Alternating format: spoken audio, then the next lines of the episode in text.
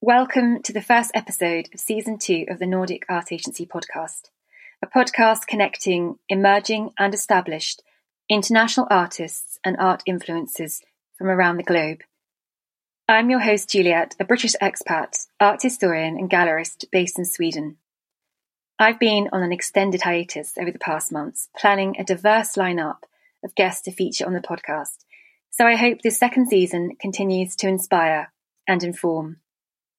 There has been a tremendous shift in the art world over the past 12 months as we continue to respond to the restrictions that the pandemic has put in place. Art galleries and art fairs continue to be closed or postponed all over the world.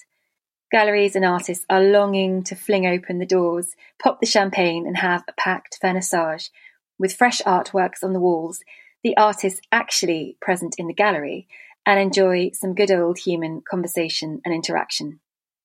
The global recoil over the last 12 months has created a brilliant exploration into the development of virtual gallery tours, online exhibitions, and virtual artist interviews. But there is fatigue in the industry and an overriding feeling that the experience of viewing art, visiting a gallery or public space, is deeply missed. Being fully immersed in art is a spiritual, emotional, and physically moving experience, and I, for one, cannot wait for the world to be reset so once again we can experience life and the pleasures of viewing and discovering art beyond the screens. During this period of change, the NFT crypto art buying phenomenon has reshaped the digital art world, and the recent nifty gateway heist has created an entirely new kind of art theft. We're going to be getting into this subject and many more in the new podcast series. So, the Nordic Art Agency podcast was designed to connect and explore the artists we represent at the agency through conversation and to reach out to those in the art world who I admire so I can share their experiences and aspects of the industry. So I'm thrilled to be back with season two and to introduce more artists and art influencers to you. This week, we're joining painter, illustrator, and filmmaker Martha Lafuente, who is Catalonian and based in Barcelona. Martha's painting moved me from the moment I read a blog online featuring a series of images she had created based on Choreoscope, the International Dance Film Festival of Barcelona. The dynamic images in mixed media of dancers were filled with emotion and beautifully constructed narratives. I hopped on a plane to Barcelona, as you did way back then in 2017, and visited Martha, spent time together in her wonderful, light and airy studio downtown. And then we rode bicycles through the city, ate lunch in the Barcelona sunshine, and talked about her life as a painter and her work at the Universitat de Belles Arts de Barcelona as a professor of drawing. I'm honoured to have represented Martha's painting exclusively in Scandinavia, and I'm delighted that she has finally agreed to be a guest on the podcast. So, warm welcome, Martha Lafuente, to the Nordic Art Agency podcast. Good morning, Juliet. Thank you very much for having invited me on the podcast and being able to have a conversation even from so many kilometers away. And also, thank you very much for this very warm introduction. Uh, for me, it was a great luck to meet you and see uh, how the gallery has been growing uh, these years that we are having that collaboration together. Thank you, Martha. And it's been a pleasure to work with you. And I'm also delighted that you are doing the podcast in English, as I know it, it's it's stressful. So thank you. Yes. How how is life for you in Barcelona right now? Well, um, it's not being easy at all. In recent months, I have noticed uh, a very pronounced general discouragement. People here is well, here in all over the world are very tired in so many ways. I think life cannot be simple to go um, to work and go straight home again and then start over the next day in the same way. So we are really fed up with COVID and we want to go back to like two years ago. We are tired, very tired. Barcelona has had the confinement was really hard, especially last year. And I I spoke to Chelsea Devine on one of the podcasts, and she described sneaking off to her studio um, and trying to kind of work in half light to avoid being caught. And I think it all sounded mentally difficult. The podcast today, I wanted to explore your work and how I came to find you and what initially drew me to your work. I really felt compelled to reach out to you after seeing the images in the original blog as I instantly connected to the life and energy and joy that resonates in all your painting. There is a thread which flows through your compositions, whether they are relating to childhood, family relationships, or capturing a moment in time, which to me are, are very visceral and emotive. What's the process when beginning a composition? Your work to me, Martha, feels very instinctive. Are you a spontaneous painter, or is there a great deal of preparation behind each work? My work shows a process in constant, in constant construction and development. It is informed by antagonist concepts such as uh, the project and intuition, study and improvisation, and documentation and mystery converging. I erase and then I recreate all the time. I paint over existing works and repaint. I don't throw anything away.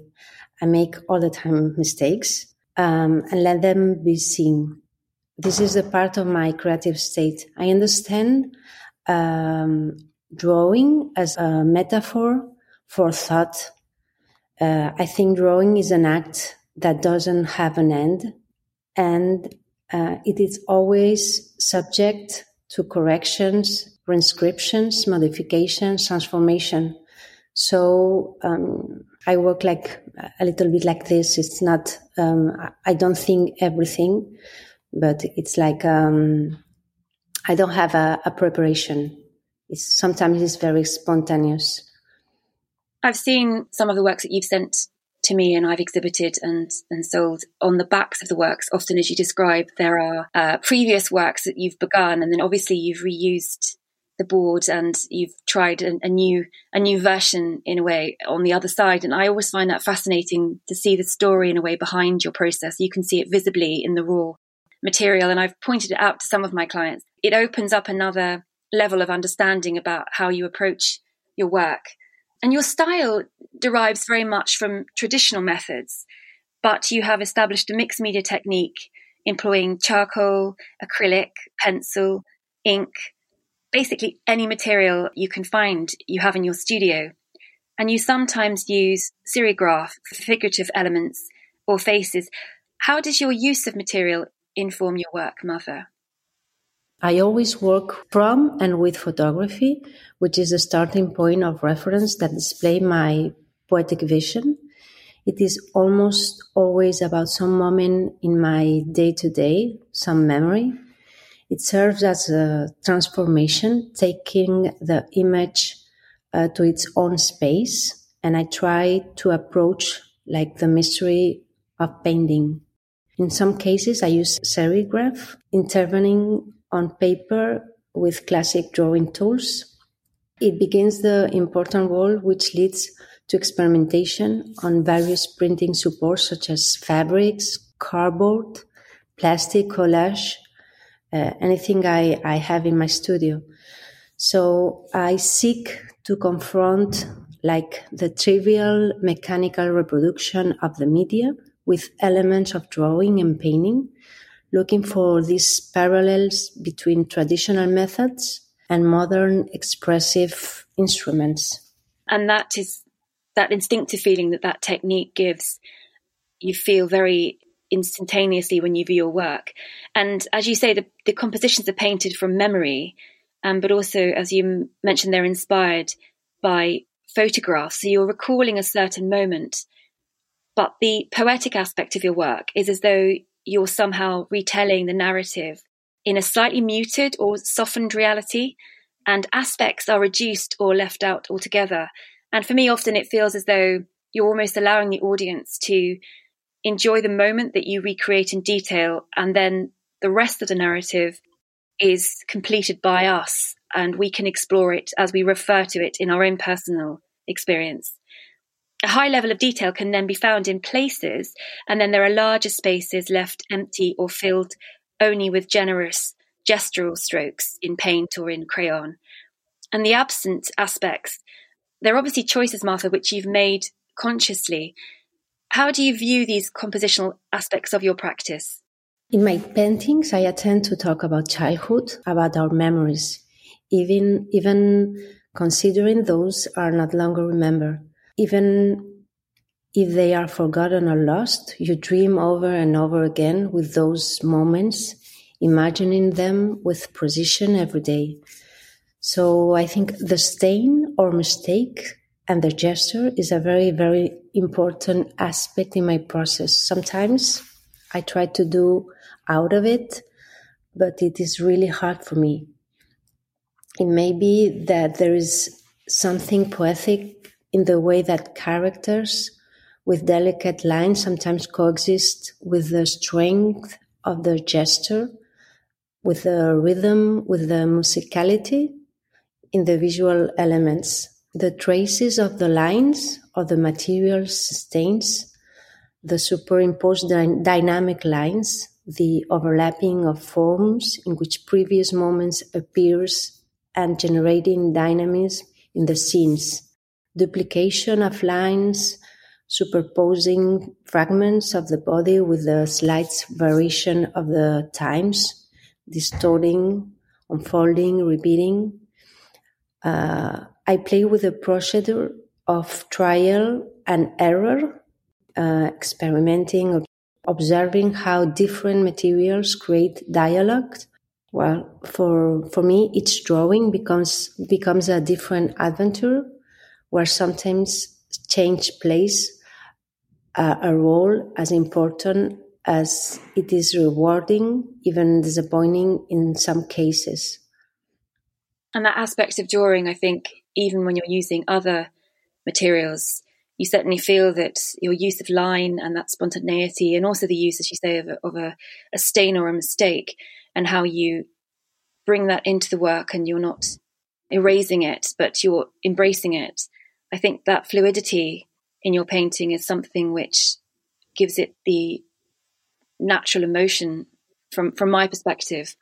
All the figures in your paintings they feel very relatable and genuine and natural. I never feel as though the poses are pretentious or uncomfortable. The, the players appear to be unaware that they are being documented and observed, and you're simply retelling that specific moment in life in a humble and unobtrusive manner, which I think is really beautiful, Martha. And a lot of people who have viewed your work, it's it's those small, quiet conversations. Particularly, I'm thinking about the wonderful swimming lesson images that you create with the small children and you can feel the anxiety of jumping into the water or the unknown in many cases if they're not great swimmers. And you really capture that moment and this big expanse that surrounds the figures uh, often in the in the paintings. And that deep human connection in the small world series as well which we exhibited i think 2 years ago in the gallery you you captured beautifully. And in obviously the series of seascapes with the bathers and as I mentioned, the children's swimming lessons, this for me is definitely the success of the compositions being simply observed and they don't appear to be making a direct connection with the audience or creating a direct narrative that you are fully telling. How important is the figurative aspect to your work? In my in my paintings, I always try to go to that intense poetic force uh, where the theme resolves around the individual and the way in which he or she becomes aware of their own existence. I do not pretend to capture a fleeting moment, but ra- uh, rather than my work resolves around absence and memory. The chosen scenes almost always show uh, silent and absent uh, characters. They are astonished witnesses of this world, of the hours and days. I think it's that for that reason, um, even they provide of magical elements. They possesses uh, the magic of stop time. And I try to confront uh, silence, immobility about the human condition.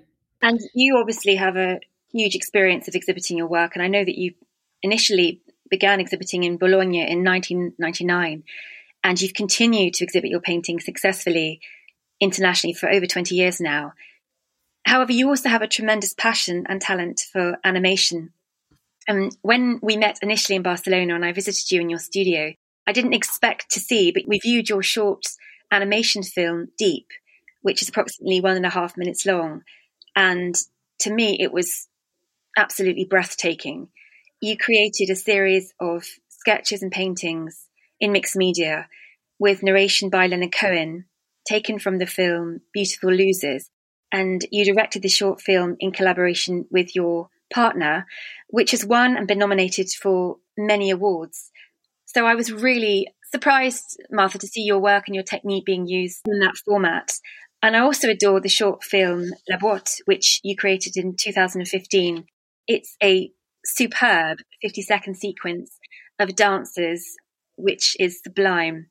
And I will put a link in the show notes to the Nordic Art Agency Vimeo account where you can view both these short films by Martha. They really are exquisite. And you're currently working on a new animation project which looks incredible. What's the motivation behind um, the animation projects, Martha? Initially, from the La project, I made experimental animations. Um, this work featured dance and maybe sensuality. The best thing about this project was working, as you say, with my partner and for me, the greatest satisfaction was to see my drawings in motion. So La Boîte was a kind like an experiment in which we really enjoy the process. La Boîte has no many frames. It only has 217 where there were like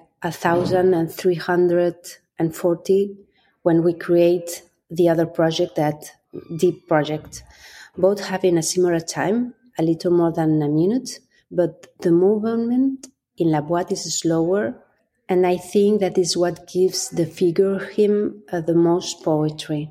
It can be said that it begins as a test, a rotoscopy exercise, in which um, it is a technique that consists of drawing each frame of the animation on an original support so uh, the sequence of movement, expressions, uh, light, shadows, and proportional typical of the filming are transmitted to the drawing. With Deep, uh, we were selected in several tem- uh, contemporary animation festivals and even received an award, the Special Prize Animated Video Dance from the Fever uh, 2016 award. Later came other animation projects. We are working on a new one but the most most of them were exhibited in Berlin and United States, in in France. But the most important for me and special uh, was Deep, uh, which we did um, as always with Cote Alcaide. He's the he's from Berberecho Productions. We we usually work together when we want. Uh, and need to do a special and experimental project. We get along uh, very well together. Uh, so deep arises from the poem by Leonard Cohen, as you mentioned, but the bottom line, its real message uh, arises from a poem by my son Arturo. Uh, that's why it's so, it's so, important for me. He wrote that poem when he was eight years old, after a conversation about the meaning of death as a result of the death of my father a few months before and all this conversation and all this mutated into a visual poetry that takes us through a small journey that takes its protagonist me- metaphorically on a journey the seconds before his death. So the poem is, um, for me, it's very, very special. It took me about uh, like a month or maybe a little bit more to finish uh, a thousand and three hundred and fifteen frames for deep. But it was so great to see the result of this drawing that it, it was very, very special to, to saw them in motion. We are uh, very happy because Leonard Cohen gave us a permission, personal permission through his agent to use his narration and be able to publish this, um, to publish uh, Deep this little uh, visual poem uh, a few weeks before his death. I didn't know about your son actually mm. writing the poem. That makes so much sense to me, Martha, because the work feels incredibly personal, but the journey as well. I'm just going to just describe it. So it's, it's a, a swimmer or a diver, and it's a very simple motif in that they're just he's just surfacing through the water, and it's his body in motion, diving down. So the idea of it being a metaphorical journey rather than just a swimmer, I can totally understand why I felt so more moved from it because it becomes this otherworldly feeling, the journey of this swimmer. I actually have in the gallery a series of the sketches that you created for Deep. I'm actually going to exhibit them in April. Uh, so if anybody's interested in coming to look at them, they are really quite exquisite and very delicate. And the idea that you created so many frames for this, it must have been quite an emotional journey, I imagine, for you as an artist to repeat the sentiment in each of these illustrations. You're also writing a thesis for your doctorate, which in some ways I think when I'm hearing you talking about the rotoscopy method and almost returning to quite a kind of simplistic form of creating animation, your thesis is quite in line with that practice. You're discussing the processes and alternations in contemporary drawing and the hybridization of new technologies with the inheritance of authors' drawing. So essentially, you're asking or you're raising the statement that without modern technique, there can be no modern art. When I consider your painting, or perhaps the images that you created for Deep, I find little of technology in your process, possibly more in your animation, but still, for me, it seems quite limited. How did you select the title of your thesis, and what is your instinctive response? The, the title is uh, Contamination of the Photographic Images Through Pictorial Intervention. The, the study aims to analyze the emergence and the impact of the technological tools implemented from the beginning of the 60s in the fields of the new realities of contemporary drawing. Interconnection between analog and digital open new possibilities and in turn establish uh, new limits with the purpose of um, discovering and developing new graphic styles.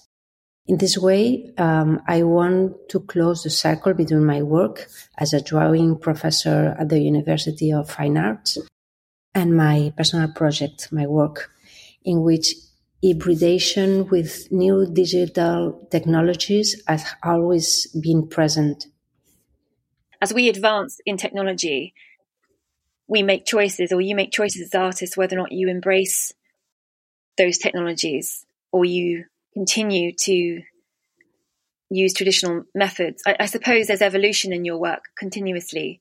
For me, your DNA or your your heart remains in drawing and allowing the drawing to dominate your practice. Yes, it is very difficult for me to talk about my work I find it very difficult to put it into words. The expression of art is above all uh, found in emotion and feeling. These values needs to be fostered to create a dynamic uh, expression. For the artist, uh, it is the reader who completes the work and understands it. Um, as a musician interprets a classic work with greater or lesser success, or as a visual artist allows the meaning to be seen and not evidenced, so uh, that the viewer can enjoy the artistic experience.